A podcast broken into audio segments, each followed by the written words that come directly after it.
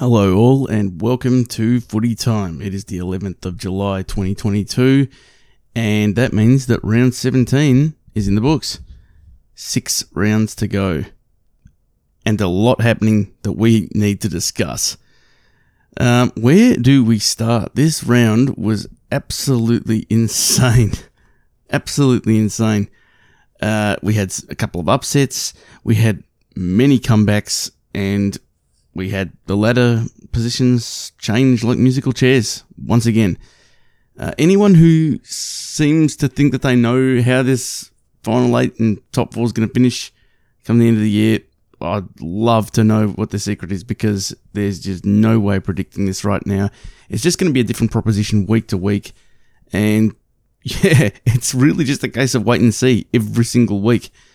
Um, there's no breakaway leaders anymore.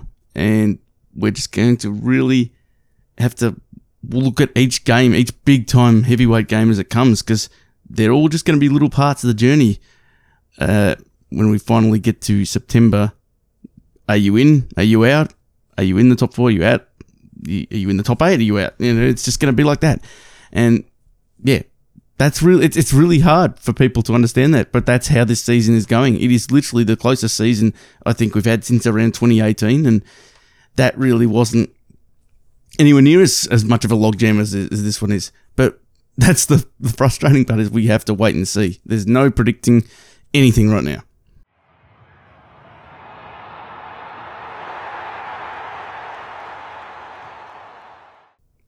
Who doesn't love a good comeback in AFL footy? There is nothing better than when your team is rallying and the momentum is fully in your direction and you're just kicking goal after goal and suddenly the belief comes in, you know, can we pinch this game? It's one of the best feelings. And in this sport in particular, it is just such a good feeling when you're coming back. Whether you end up winning or not, it's just such a good feeling, especially if you're at the game. However, a great comeback almost always coincides with a great come apart. Yeah, pretty much. On Saturday afternoon, we saw a spirited North Melbourne battle hard for three quarters against the informed Pies before totally running out of legs in the fourth quarter and being overrun by seven points. Did North run out of gas or are they just no good? The answer is both. Sorry, but it is. North built up that lead on clearances and they were they looked very impressive. This was some of the best football I've seen this team play all year guys like Davies-Uniacke. Um, yeah, they were just getting really busy in the middle. Um, McKay, Ben McKay, safe as houses down back, was taking some great marks. One of the best games I think I've ever seen him play for the club. And to think they actually tried him out forward a few weeks ago. No, this guy's a defender and a bloody good one in the making. So they looked very, very good. Um, but as soon as that last quarter started and they were 26 points up, Collingwood two goals in the first two minutes. Momentum swung back their way in an instant, and it all started with the centre clearances. I could not see North doing anything to win this game back, to be honest. it's ridiculous, I know, but two minutes into this game, I just thought if Collingwood don't come back and win this game, then they're a disgrace. I just thought uh, everything was going their way. They were winning every centre clearance which was unheard of in the third quarter. They weren't, they could not get their hands on the ball, but they were getting everything out of the middle here. I thought that if North could have just managed a little bit of a lucky goal at one point, like the the uh, the Coleman-Jones snap was such a great effort, but it just didn't quite make it. If he could have snagged that one, they might have had a chance at arresting the momentum.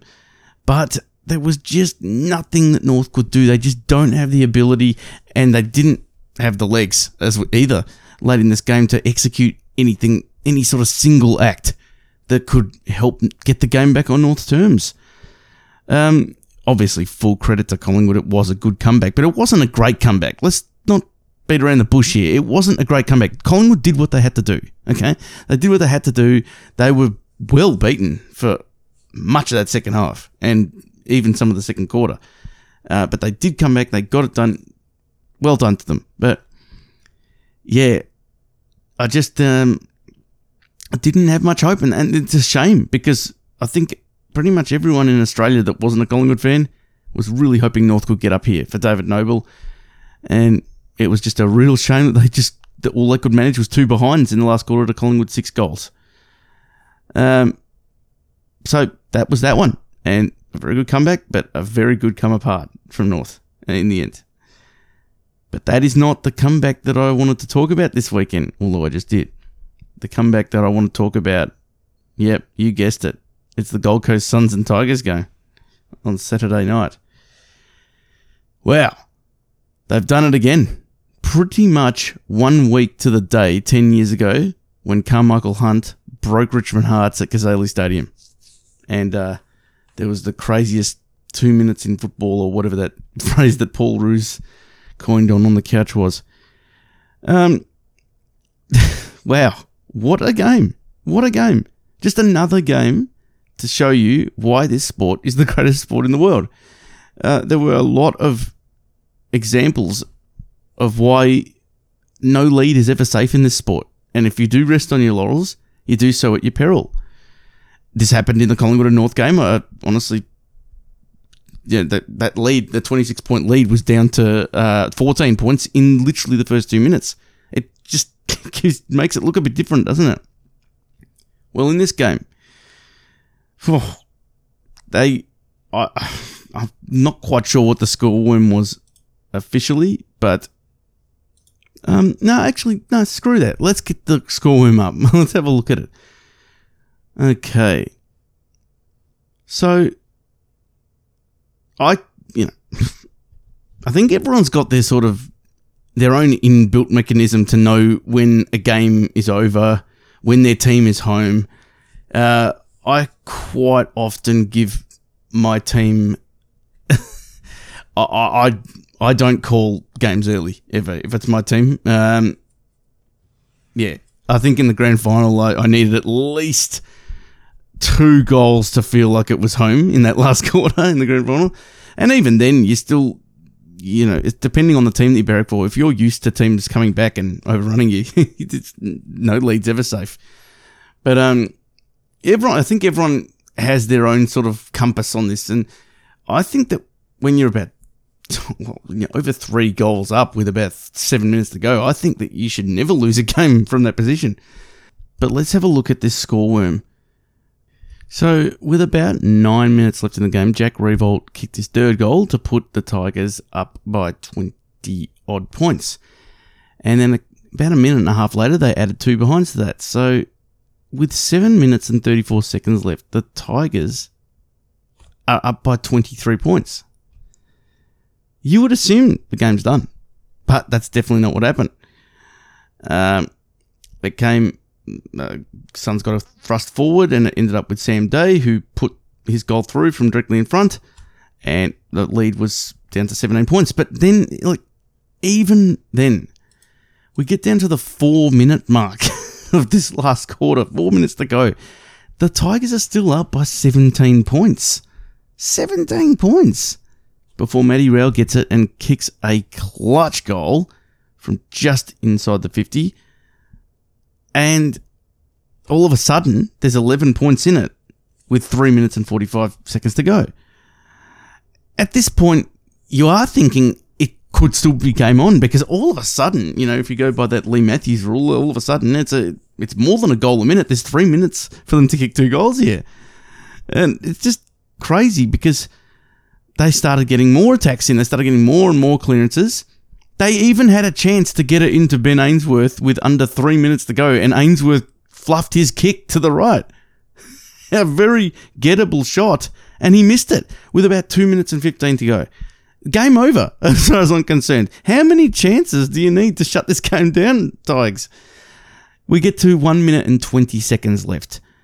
They scramble the ball forward. It comes to the back of the pack. Mabior Chol almost, well, almost stuffs it up, but he has a lot of trouble picking it up. He ends up soccering it off the ground, and all of a sudden the Suns are within four points, under a minute to go. There's about 40, I'd say 49 seconds left or something.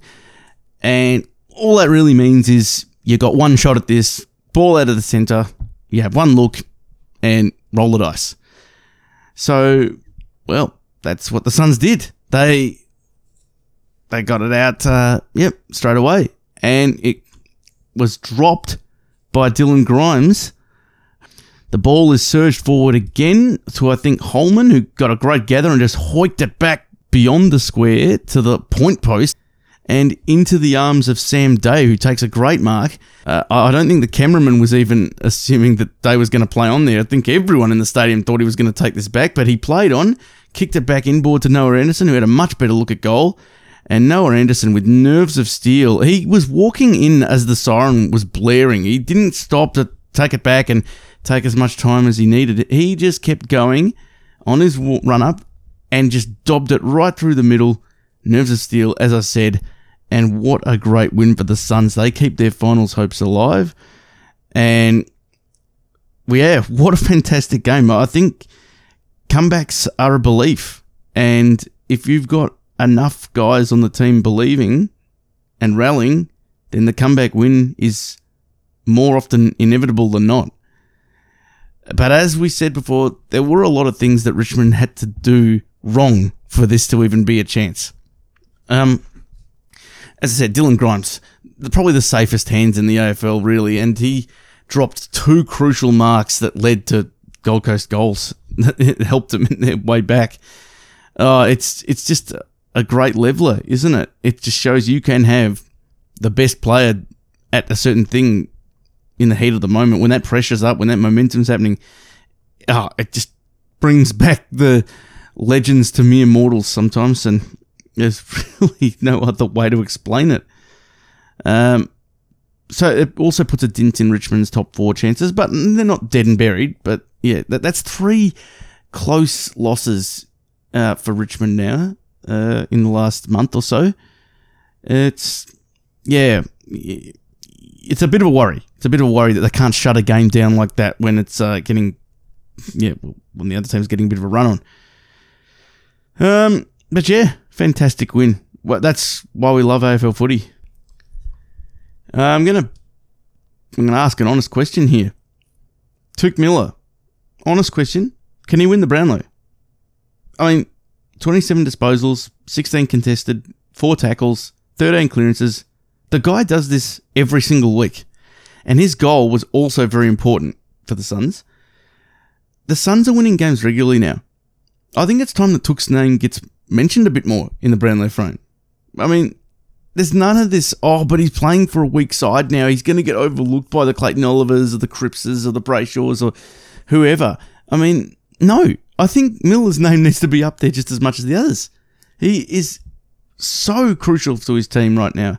And there's no rule that says you need to be in the top four to be a chance at this. I think if you're making the eight or if you're close to making the eight, there's been plenty of examples where teams just win enough games to get a Brownlow medalist enough three voters in a season. I, I think there's been plenty of examples like that.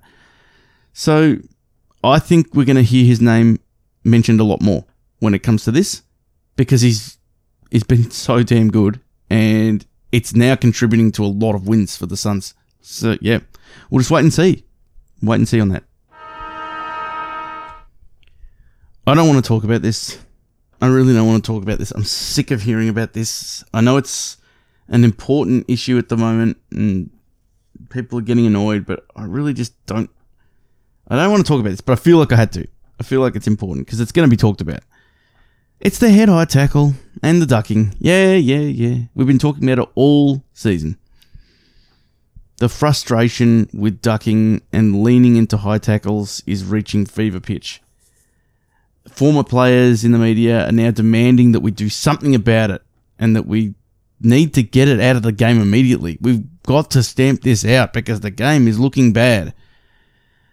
When we talk about the game being so hard to umpire these days, I think this has to be one of the most difficult elements of umpiring is this high tackle rule. Here you have a rule that says you can't tackle a player above the shoulders. Sounds easy. Pay the ones that do get tackled above the shoulders and don't pay the ones that don't. um, so the umpire just needs to look out for those stray tackles that are around the neck, yeah? yeah. The game was seemingly played in good spirits for a hundred years, with no one ever dreaming to duck or drop at the knees to make a regular tackle slip up high, yeah? And all of a sudden, now in the last 10 years or 20 years, uh, a captain at Geelong and some blonde guy at Collingwood comes along and uh, they're doing it a lot, and we've got a big, big problem. A big problem. All of a sudden, the umpires now have to decipher whether the tackle is high and or if the player being tackled milked it. So yeah, if you couldn't tell, I was being slightly sarcastic there for the last minute or so. I find it really hard to believe that this problem has just come about now. I mean, the era of television and replays, it has put the magnifying glass on this kind of behavior. Uh, I've got no doubt that this would have happened in the past, and if the umpire was conned, we all just put it down to a bad umpiring mistake and moved on in with our lives. If there were repeat offenders, I'm sure that after a while the umpire saw that these guys were repeat offending and they weren't given the free kicks. Um, you know, it's probably just one of those things that we don't remember now because it's not worth talking about. Only if someone went to, I don't know, Glenferrie Oval or Whitten Oval or Princes Park or Victoria Park uh, every single Saturday and saw this happening all the time, those are the only people that would remember a guy who did it on a regular basis. Th- that's probably the case. Um, and that's pretty much what happened on Saturday afternoon with Jack Ginnivan. I mean, he's quite good at drawing this kind of free kick. The bad karma that comes with this is that he is gaining a reputation for it. And now, when he's copping some actual high tackles, uh, I, in, in the game on Saturday, I saw two that I thought could easily have been paid high if it was another player. Um, but the umpires are onto it, and they're just calling play on. I think in one instance they even pinged him for holding the ball. So I'm actually really struggling for a clear opinion on this one way or another, to be honest. And other than players, you know, that exploit the rules, you know, they'll get that bad karma eventually. Uh, and you'll see umpires not paying them the free kicks that they may be able to get. a bit like in soccer, when you see a, a striker diving all the time for a penalty, after a while, they get a reputation for diving and they might actually get a clear foul on them committed and the ref's just having none of it, telling them to get up. So, the answer of what to do about all this ducking for frees eludes me. I'm keen to hear all your views. I mean, footytime22 at gmail.com if you've got any suggestions or things that we could implement. But what can we actually do to stamp out playing for head high frees? I mean, we can't just go around and say that a player is no longer allowed to drop at the knees anymore. Because what if they are legitimately trying to, you know, jiggle their way out of a contest? And, you know, we love all the balance and um, agility work from a lot of, you know, players and midfielders and goal sneaks. Uh, you know, uh, we love all that stuff. So what are we going to do? Just tell them that they can't drop at the knees and bend down anymore and crouch? We can't, they can't do that. I mean, but then again, we can't have a rule that says you aren't allowed to tackle around the neck. And then you have all these other tackles just going unrewarded. Because how stupid does that look to the newcomers of the game? If we tell a newcomer who's watching the game, you're not allowed to tackle around the neck, and then we start seeing a whole bunch of people, you know, dropping at the knees and oh, but that, that that, guy got tackled around the neck. How come that's not a free kick? Oh, yeah, it's it's not in that circumstance. No, um, yeah, because he um, he, dro- he died. He died. Yeah, yeah. I mean, maybe maybe that's fine. Maybe I'm overthinking this, but um, I just think that it's a little silly that you've got this head eye tackle rule, which is meant to be for safety. It's meant to be to protect the player. And all of a sudden, you don't pay half of them. Or it may not be half, but you don't pay them because you think that someone's, I don't know, trying to con the system. Um, I don't know. How about this off the top of my head? How about this? A high tackle is only a high tackle if the player has completely straight legs. Or their knees are on the ground. So therefore, you've got a guy who gathers the ball on their feet, but their legs are straight, so they haven't dropped their knees, or they're trying to fight for the ground ball. They're on their knees. They're in a contest, and that way you can't just have some guy come up behind them and you know put on the Steiner recliner and rip their head off. um, uh, yeah, look, I don't know. I, have literally I have not given this any thought at all. I literally just thought that off the top of my head. Uh, so, but then again, you've got the same problem. You have to explain the head eye tackle rule to people. You got to go, well, it's that. Well, if they're dropping at the knees, uh, that's not a high tackle. I mean, we need it to be clear cut, don't we?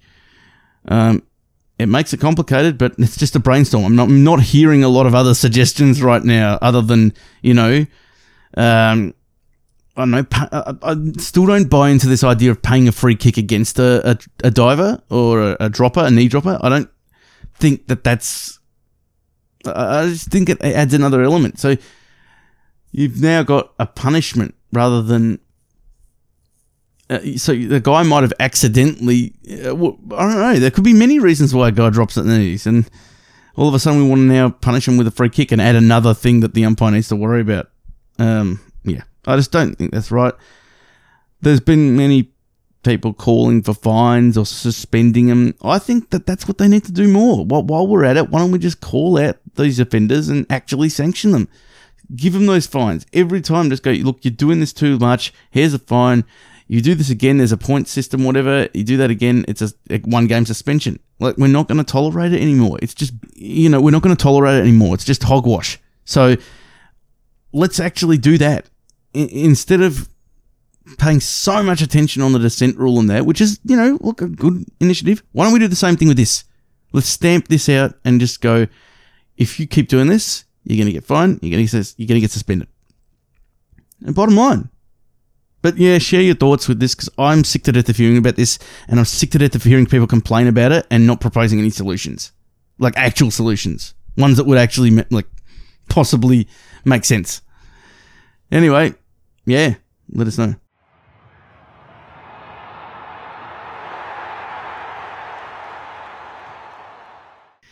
It's time for everyone's new favourite segment Top 4 and Top 8 Watch.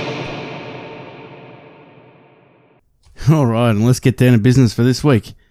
So, everyone is saying just how tight the ladder is up the top down to eighth spot. That's no news, isn't it? It is my privilege to tell you all that these people are right.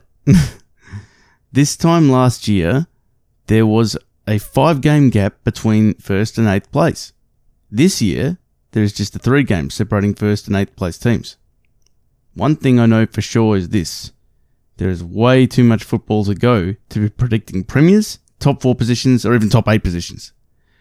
But much like when Luke blew up the Death Star, it is going to be a case of who can beat who to the punch first. When round 23 is played, are you in or are you out? That goes for everything top four, top eight, whatever. And that is pretty much it. So had a great win over St Kilda at Marvel, we put the challenge down to them, and they showed that they are actually a decent threat on the road. They're now back up to equal top. Collingwood keep up the pressure on the teams in that top four, and the Blues are back with a smashing of West Coast, keeping their top four hopes alive. While Brisbane could be in a slight spot of bother with a bunch of their players missing with COVID, and the Bombers throwing a spanner in their works. The team we're going to focus on this week, though, is Geelong. On Thursday night, we had the much awaited first versus second clash at GMHBA Stadium, and it was the Cats coming out victors in what was a very strong and assertive performance over the D's.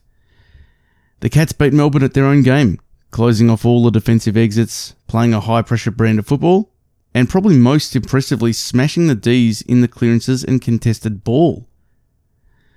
Had Melbourne had won down in Geelong, I have no doubt that the media would be talking about the back to back flags possibilities for the D's again, and that would dominate the headlines. However, the Cats have blown this competition wide open now, with three teams equal on top on 48 points, and three teams just behind them on 44 points. I think it's fair to say now that any of those top three can go on to win the flag this year, with the other teams not that far behind, either if they get on a good run or if they beat the teams above them. So, Geelong is the team in focus this week. Uh, where can the Cats finish in 2022? That's the question. Well, this is, uh, yeah. We've said in the past that Geelong have had a bit of a cushy draw to go, but is it really that cushy? Let's have a look at it. So the next game is against the Blues at the MCG. I think this game's going to be a cracker, and I would say that this is the game of the round. The following week, they have Port Adelaide at Adelaide Oval. The Power have been in some good form of late, so this one isn't a gimme. They then take on the Bulldogs again at GMHBA, so they really should win that. Then it's St Kilda at GMHBA. So depending on which St Kilda turns up, that could either be a gimme or a toughie. But it's too far out to tell, and St Kilda has really been a Jekyll and Hyde team this year. they then have Gold Coast and Metricon, tough one. And they then finish with a guaranteed win down at GMHBA against the West Coast Eagles. They really should abolish that game because it's going to be it's going to be bull dust. Um, they should just give Geelong an 80 point win right now in that game, I say. But um, yeah, I'm going to say that I think the Cats are a lock for four more wins this season at least. Uh, all home games will be wins, plus another one minimum, uh, but most likely two. This gives them 16 wins at least and a top two finish, I would think. Uh, but as they say, there's a lot of football to be played. We're going to stick with that game the Geelong and Melbourne game. The question is, how much did that game tell us about these sides?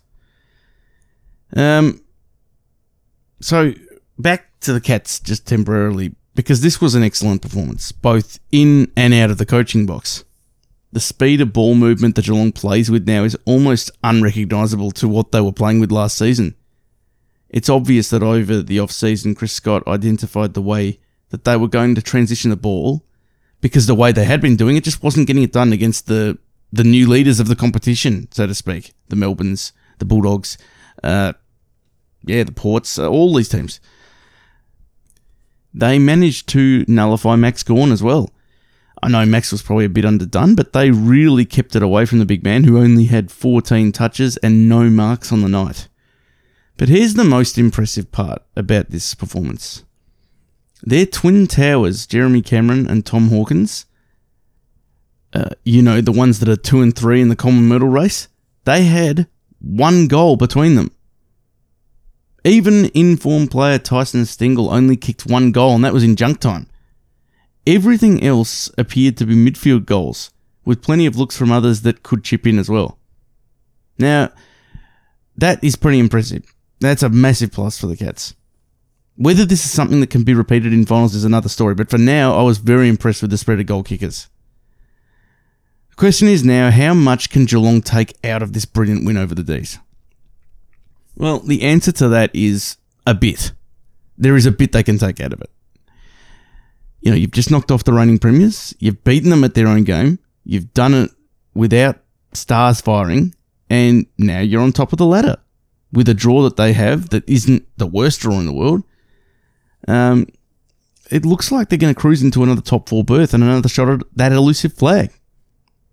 But why have I only said a bit? Oh boy, cynical Johnny's here and he's just salty about Melbourne losing. No, that couldn't be further from the truth. Geelong were and are the better team right now. When you look at how much the Cats can take out of that game, I think there is definitely a bit that they can. But if that is their best shot and they think that will just repeat itself when it comes to the pointy end, then they will have another thing coming. I'm sure that's not what they're thinking, by the way. They know they've got to keep improving, but if they think that that is the standard when it comes to finals, then they're wrong. Let's go some of the things that I covered in the lead up to this game last week.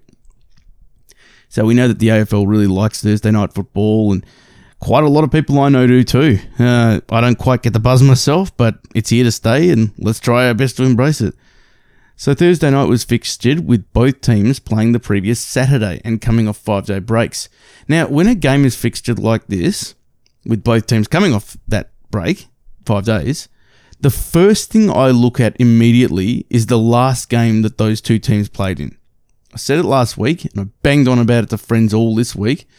They would have been sick of hearing me say it, but Melbourne were coming off a very physical and grueling encounter in Adelaide against the Crows. That particular game went down to the fourth quarter, and the D's copped a few knocks in that game that didn't help. Michael Hibberd, Christian Petracca. It ended up being a real ice to the bruises game afterwards. Geelong, on the other hand, had just come off a very cruisy game against one of the poorest teams we've seen in a decade in North Melbourne. They won that game by over 100 points and never really seemed to break much of a sweat. It was basically a bruise free training run. Let's not escape that. So, none of these instances are excuses. Not at all. Just like Geelong's mystery virus wasn't used as an excuse in the prelim last year. But it does have an impact on the standard of the game to an extent, especially when it comes to Melbourne's cornerstone element of being their ability to apply pressure and get in the face of the opposition and cause turnovers. I thought for a 1v2 game, the standard of this game was quite lackluster, and there were so many skill errors from both sides. From both sides. There just happened to be more from Melbourne, and that stacks up with what I'm saying. Couple this with the theory that probably both teams are loading at the moment, training wise, and there you have it a very poor standard of skills in a game like this, and a bunch of very tired looking players at the end. Little things like Geelong's brilliant tackle rate on the night, which was spectacular, something like that. Like I said, it's not an excuse, but fatigue can make it just that bit harder to power out of those tackles with heavy legs. And also, looking on the other side, how about Geelong's inaccuracy? Geelong were extremely inaccurate on the night and probably should have won by more.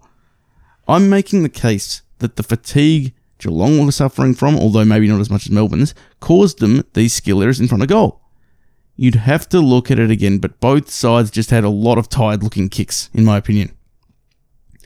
I also mentioned in the lead up that I thought both teams were not going to be going hell for leather to win this one, and that it was more likely they would feel each other out and uh, just let their their current footy do the talking. So they were trying to win, but I don't think the coaching staff was going to pull out all the stops and bring out all their big moves.